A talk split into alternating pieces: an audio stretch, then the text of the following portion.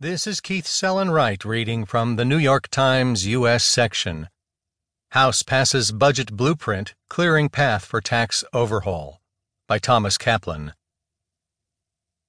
The House on Thursday sounded the starting gun on legislative efforts to cut taxes by as much as $1.5 trillion over the coming decade, narrowly clearing a budget blueprint that will allow a tax bill to pass Congress without any Democratic votes. But the 200